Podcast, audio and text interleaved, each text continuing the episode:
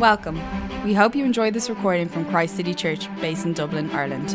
For more podcasts and information on the church, please visit christcitychurch.ie. Thank you for listening.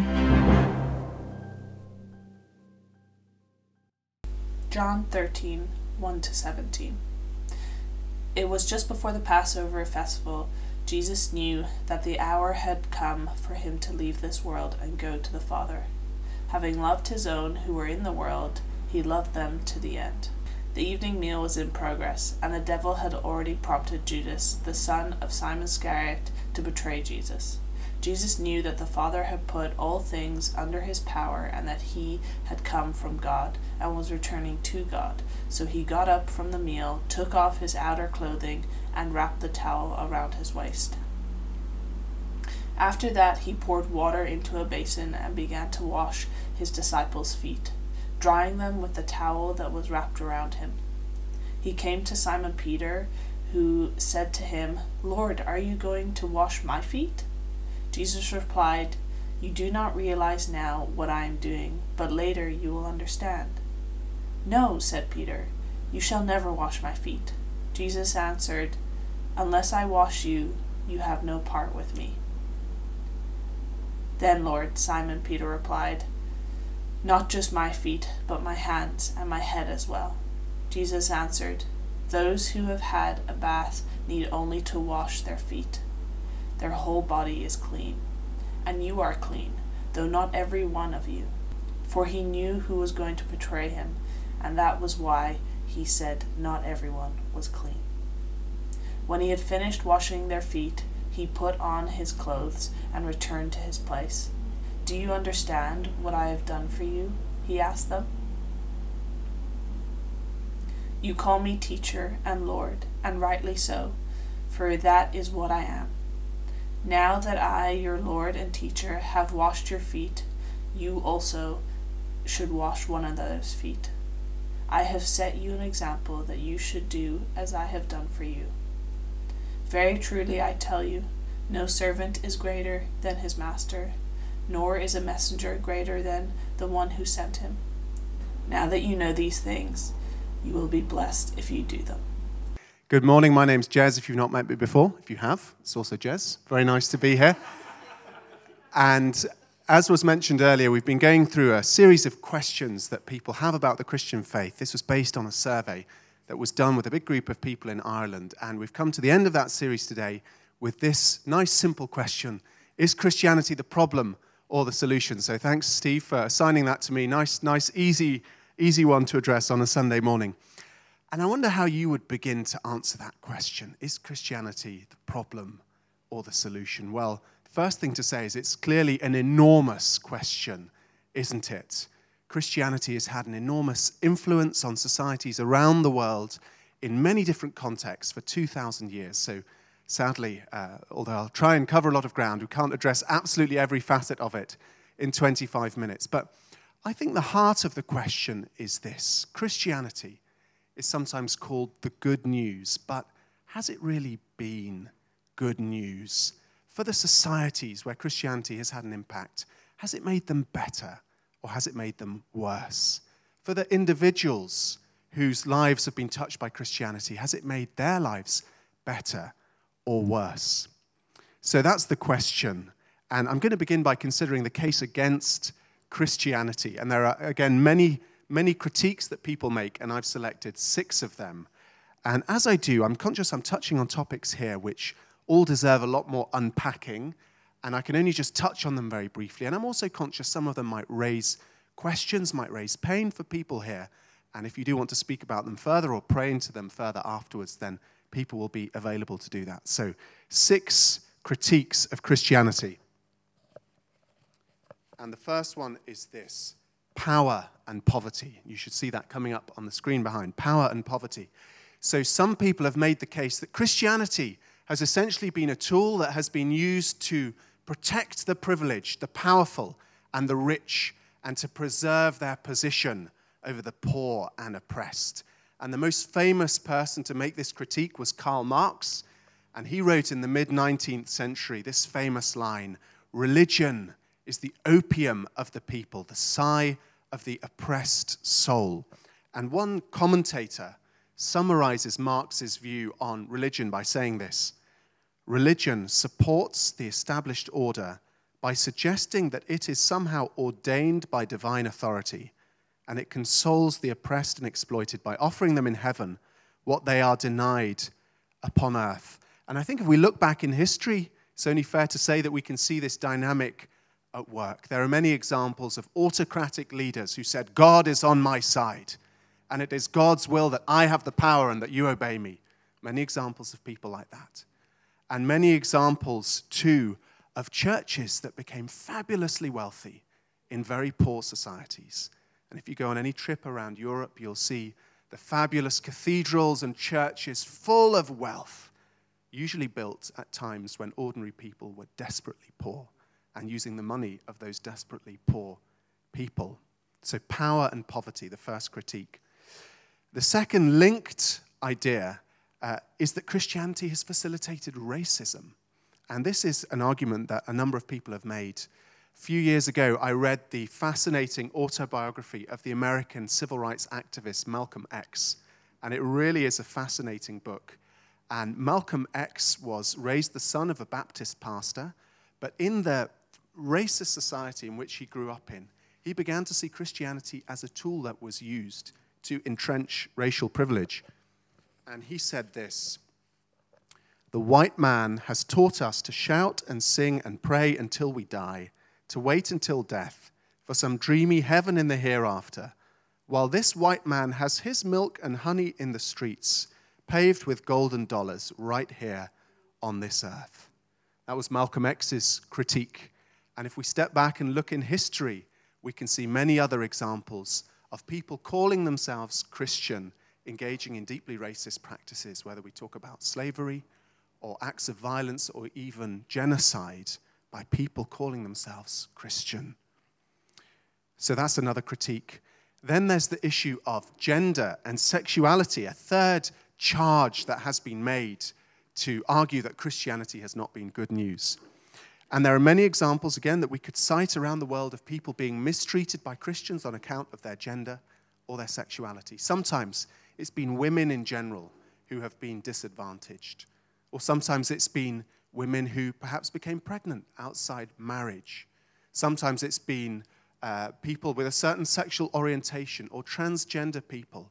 And we could find many instances of people in those categories being maltreated, demeaned, stigmatized, institutionalized, exploited by people and institutions calling themselves Christian. So that's the third contention.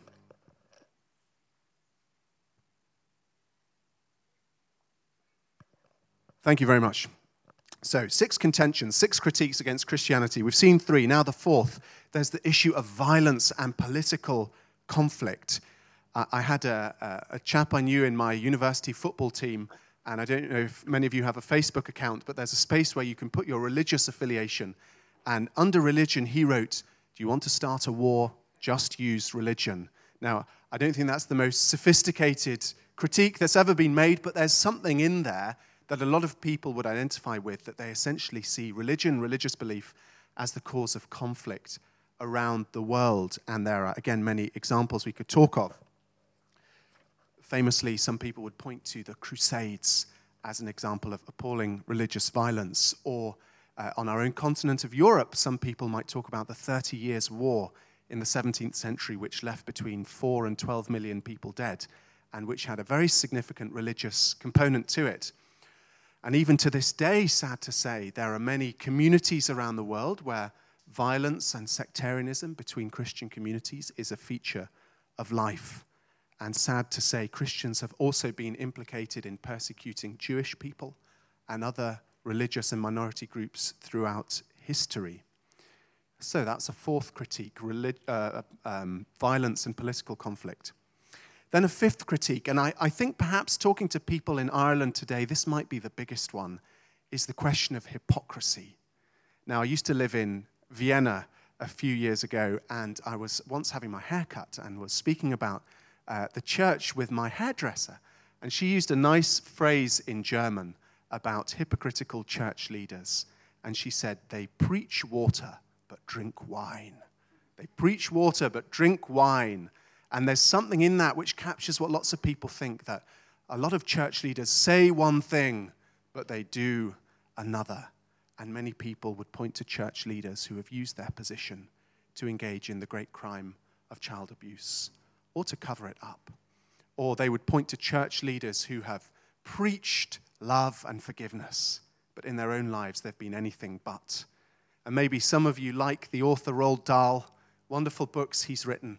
And uh, actually, the two books I like most are his autobiograph- autobiographical books.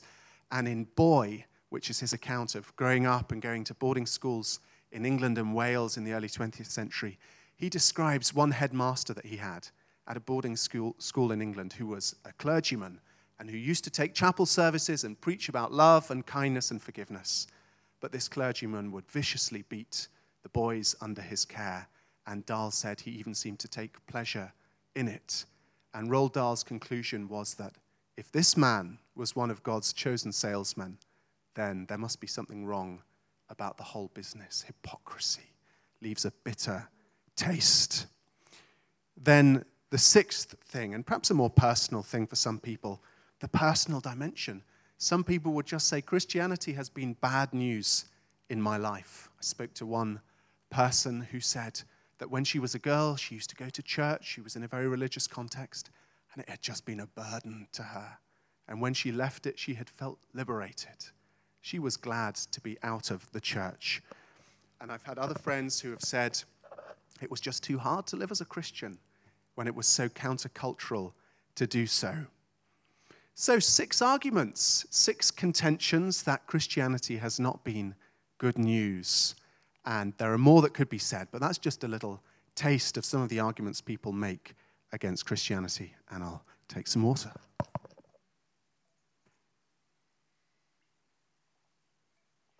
So, where, where does that leave us? I wonder how would you respond to that if you're a Christian and you feel like, wow, this has been a broadside against Christianity? How would you respond to that? Well, there are many, many things that could be said, but let me just offer a few initial responses to those charges.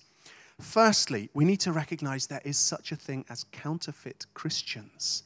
Not every crime done in the name of Christ by someone who says they're a Christian was really done by a genuine Christian.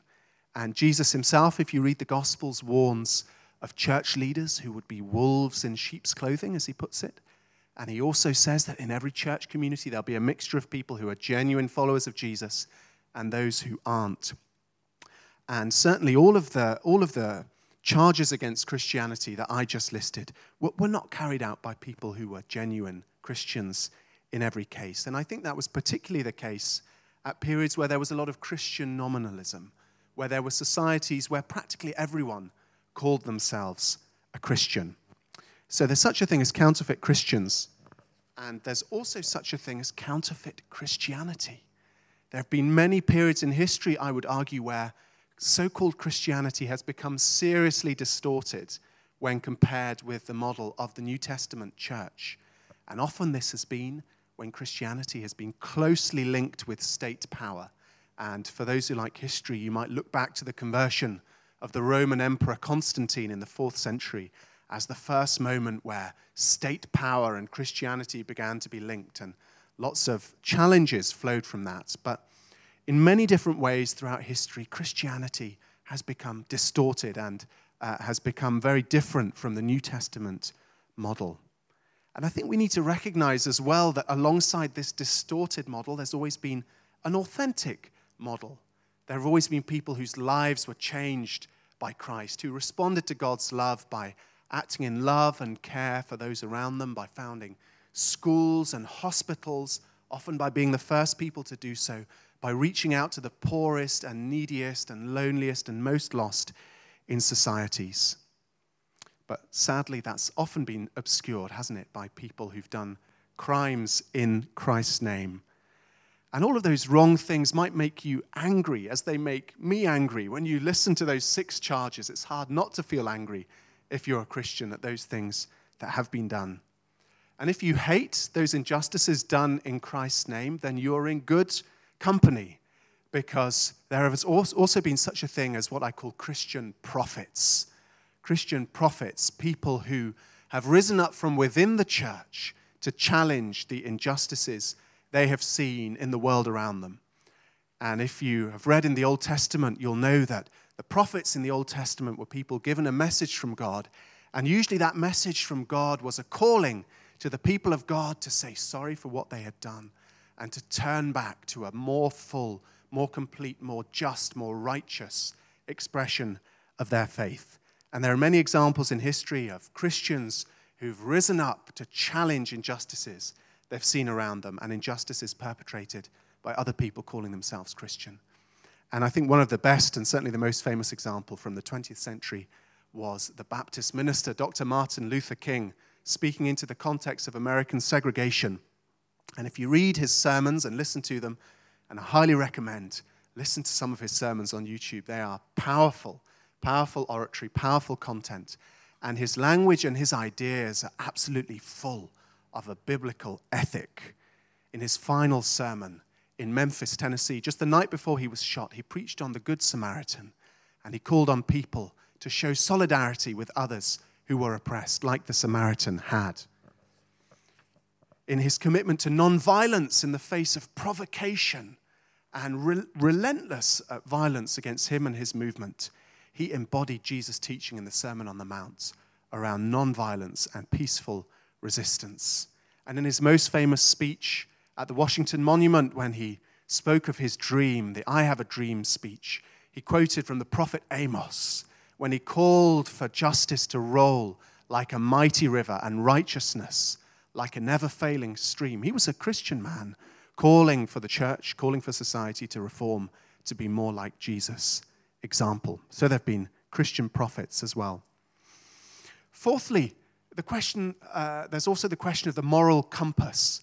And last week, Steve looked in some detail at the question of where does morality come from, the problems with a, a, a man made system of morality, and the strength of the Christian argument for a God given morality. So I'll not go over that again, but do listen back to Steve's sermon from last week if you want to think about that more. But the thing I want to introduce here is that what, what, wherever you think morality comes from, there are very good reasons for thinking that the kind of moral framework that we have in, uh, in, in our societies today has a huge debt owed to Christianity. I'm currently reading a, an excellent book called Dominion by a historian called Tom Holland. It came out in 2019. And Holland says that he doesn't believe in God, so he's not making a faith based argument. But he traces the influence of Christianity over the years and he writes about the very positive impact Christianity has had on our contemporary moral frameworks. He writes first of studying ancient civilizations, and maybe some of you like classics and ancient civilizations, and he loved studying Rome and Athens and King Leonidas of Sparta, and he found them fascinating. But he also found in them a bewilderingly different moral framework from his own. He writes of extreme callousness and cruelty. And if you read his book, there are actually stomach churning descriptions of the cruelty and callousness of the ancient world. And he writes about those societies having, any, uh, having no uh, concept whatsoever of the poor and the weak having any intrinsic value. And Holland wrote this, and it should come up on the screen for you. He wrote these words Today, even as belief in God fades across the West, the countries that were once collectively known as Christendom continue to bear the stamp of the two millennia old revolution that Christianity represents. It is the principal reason why, by and large, most of us who live in post Christian societies still take for granted that it is nobler to suffer than to inflict suffering.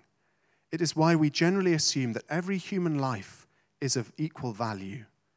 In my morals and ethics, I have learned to accept that I am not a Greek or Roman at all, but thoroughly and proudly Christian. So Holland is arguing if our societies care about the poor and the weak, if they think it's better to uh, uh, it better not to inflict suffering on people wantonly, then that is a Christian inheritance. So uh, I think from his argument it flows that many of the people making criticisms of Christianity for a record of oppression and racism, what have you, are making that from within a moral framework that uh, has been hugely influenced by Christianity. If you like, they're using Christian arguments to critique the injustice of the church, even if they don't recognize it so clearly as Tom Holland did. So Christianity has left, if you like, a moral inheritance in many of our societies. And there's one more reply to the charges against Christianity, and it's the most important reply, the central reply, and it is the person of Jesus Christ. We just had John chapter 13 read to us. And in that passage in John 13, Jesus and his disciples are gathering for a special meal, a celebratory meal of Passover. And uh, they, were, they were in the town of Jerusalem, which would have been full of animals coming to be sacrificed, full of pilgrims, would have been hot and dusty. The disciples and Jesus would all have been wearing open sandals and getting their feet all covered in the muck of the streets. And then something shocking and countercultural happened. If you have your passage there, open it and have a little look down at verse 4. And in verse 4, we see Jesus taking off his garment, getting water, reaching down, taking those mucky, dirty feet of his disciples, taking them in his hands and washing them. And this was something completely shocking and countercultural. Jesus was his disciples' rabbi, their teacher, their leader, the, the most prestigious one amongst them, you might say, but he stooped down and did what was the job of the lowliest servant. He washed their feet. And in doing that, he showed them that he had come not to be served by them, but to serve them. And indeed, his greatest act of service, if you were to read on in your booklet, was that that next day he would die on the cross. On the cross, Jesus, in the supreme sacrifice, would give himself in the place of his people, would take their punishment, would subject himself to the pain, the degradation, the physical, emotional, spiritual torture of a Roman crucifixion. He came, as the book of Mark puts it, not to be served, but to serve, and to give his life as a ransom for many. And then glance down at verse 14 and 15 and see what he called his disciples to do. He says there, Now that I, your Lord and teacher, have washed your feet, you also should wash one another's feet. I have set you an example that you should do as I have done for you. And he wasn't talking about literal foot washing, but about the calling on all followers of Jesus to do as he did in loving, in serving, in putting the needs of others before their own needs. A huge challenge to his people. And so, how does Jesus offer a reply to those six charges against Christianity that we heard at the beginning? Well, Karl Marx said Christianity was a tool used to oppress the poor and preserve the power of the rich. The Bible says that Jesus was rich, yet for our sakes he became poor, so that through his poverty we might become rich. Malcolm X said Christianity was a tool used to oppress non white people in the book of Revelation, we read that people of every tribe, tongue, nation, and language will gather before the throne of God in a community unified in Christ Jesus. We read in the book of Galatians, You are all one in Christ Jesus. There is neither slave nor free, Jew nor Gentile, male nor female. You are all one in Christ Jesus. That's the community that Jesus came to create. Some people say Jesus has oppressed women and minority groups well. Jesus elevated women, he respected women. They were amongst his disciples, they were the first witnesses to his resurrection. He said to all who would follow him, Come, and I will give you life, and life to the full. And that offer was to everyone, even the people on the margins and the outcast in society. Some say Christianity is a force for political violence. Jesus exhorted his disciples to turn the other cheek, to pray for those who persecuted them. He said, Blessed are the peacemakers, for they will be called children of God. Some people condemn religious hypocrites, while no one condemned them more than Jesus did. And to the hypocrites of his day, he said, Woe to you, you brood of vipers! You are like whitewashed tombs. You're clean on the outside, but on the inside you're full of uncleanness and death. No one condemns and hates religious hypocrisy more than Jesus. So when the church has failed, and the church has often failed, it isn't because the faith is defective. It's because our faith has been too shallow. The church has failed when we haven't followed Jesus closely enough. The church has failed when it has been too mixed up with a love of money, of power, of pleasure, of worldly privilege, and has not been influenced enough by the Lord Jesus Christ. So the answer, the solution to all of these things is Jesus Christ.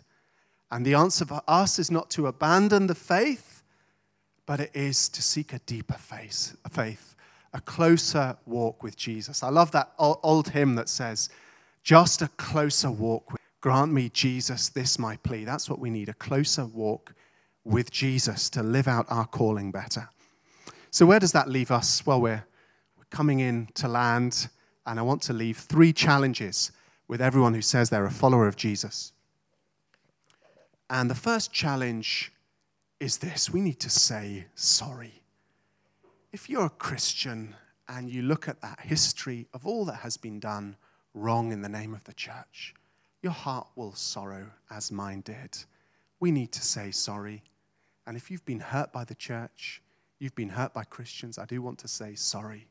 The church has often got it wrong. The church has often messed up. And if that's your story, if you're pain and hurt, Jesus said, Come unto me, all you who weary and are heavy laden, and I will give you rest.